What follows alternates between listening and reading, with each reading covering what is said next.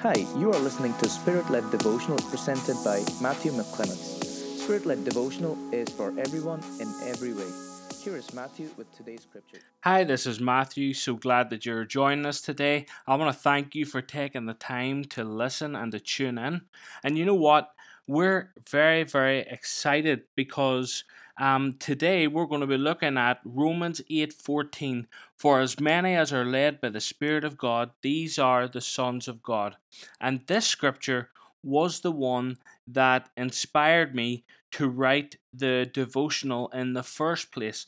This is the scripture that made it possible for me to hear from God because this says, For as many as are led by the Spirit of God, these are the sons of God. And so today we're going to look at number one, being led by the Spirit is a choice being led by the Spirit is a choice. And the second thing we're going to look at, number two, is we are going to break down this word led. Are you ready? Let's jump in. For as many as are led by the Spirit of God. Now, this says, for as many. You know, if you go to Subway for a bite to eat and they have a sign that says free refills, do you know what that means? Take as many as you like. You see, what this is saying in Romans 8:14 is that there are many that are led by the Spirit, but not all. So if they're not led by the Spirit, what are they led by? They are led by circumstances and they are led by opportunity. Now let's look at some examples for as many as, okay? So in Matthew 14:36, as many as touched him were made perfectly whole. Mark 3 verse 10 said, For he had healed many, inasmuch that he, they pressed upon him for to touch him as many as had plagues.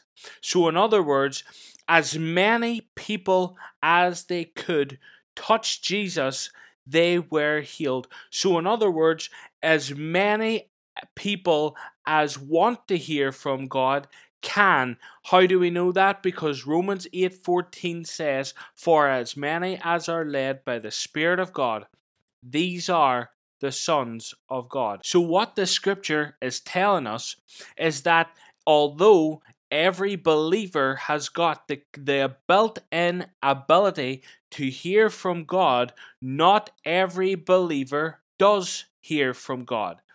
Because the Bible tells us here, for as many as are led.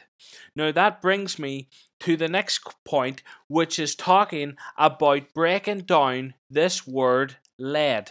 This word led comes from the Greek word ago, A G O, which means to lead. When we think of leading, we think of a teacher in our schools or we think of a tour guide.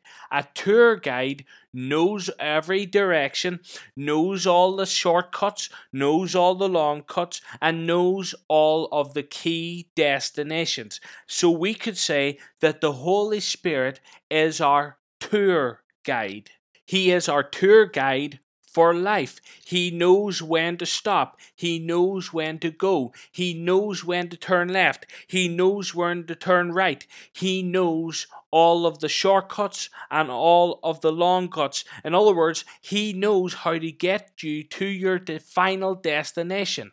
In fact, this is confirmed by Jeremiah 29:11 which says for I know the plans that I have for you says the Lord plans of good not of evil to give you a hope and a future. For I know the plans. You see a tour guide knows every route. The Lord knows every route. The Holy Spirit knows every route so what's the problem Surely it is as simple as listening to the Holy Spirit. Well, this leads us to the root word of ago, which is agon, A G O N, which describes intense conflict, struggle. Also, it describes a wrestling match, or we could say a struggle of the human will. An example of the struggle of the human will would be when you see in the scripture Malachi 3:10 bring your tithes into the storehouse. Well a struggle of the human will would be saying well I don't have enough money. I don't have enough money left. My tithe is all I have left. So this is a struggle of the human will let me give you some scriptures on the human will. John 7 17. Anyone who chooses to do the will of God will find out whether my teaching comes from God or whether I speak on my own. Look at that. Anyone who chooses to do the will of God. What about Joshua 24 15? Choose for yourselves this day whom you will serve. There we go again. That same theme of the human will. It says, choose for yourselves. What about a scripture that we use time and time again on this podcast, Deuteronomy 30 19, which says, I have set before you life and death, blessing and cursing, therefore choose life. Again, we see the choices that we have to make. Let me remind you of Romans 8:14 for as many as are led. So we looked at this word led, which is ago, which means to lead, like a tour guide, like a teacher. Then we have the root word of ago, which is agon, which describes intense conflict, a struggle, or a wrestling match, or a struggle of human will. In other words, if you want to be led by the Holy Spirit, um, like a tour guide, like a teacher, then you're going to have to come to terms and overcome your own human will. In fact, it comes down to this today, will you choose to be led by the Spirit of God? That's as simple as it is. Will you be led by the Spirit of God? Because everyone in this world is led by something. They are led by circumstances, we said before. They are led by opportunity.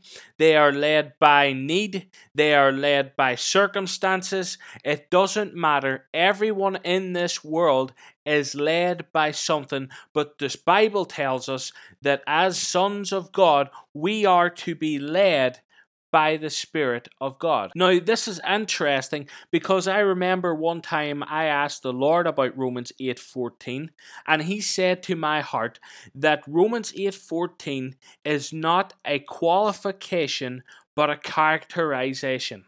Let me give you an example. My daughter doesn't always listen to my voice, but because she doesn't always listen, does that make her any less of my daughter? No, but what it does mean is that I cannot effectively communicate with my daughter when she is not listening. For example, if I communicate to her that she needs to eat her dinner and then she can have a treat, well, her obedience to my voice is dependent on her ability to hear my voice. So if she does not listen, she does not experience the treat that I have in store for her. A scripture that backs up what I'm saying is found in Isaiah 119. If you be willing and obedient, you will eat the good of the land. So in Isaiah 119 it says, If you be willing and obedient.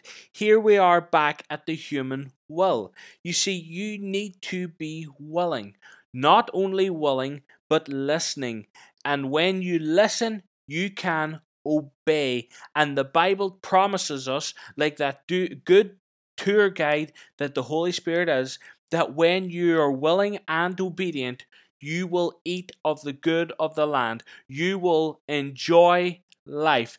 There is nothing that will make you more miserable than trying to go your own way. I love what the old song says trust and obey, for there's no other way to be happy in Jesus than to trust and obey. Thank you for listening to today's podcast. We publish new content every Friday. For latest updates, follow us on Facebook and Twitter. Until next time, Thank you.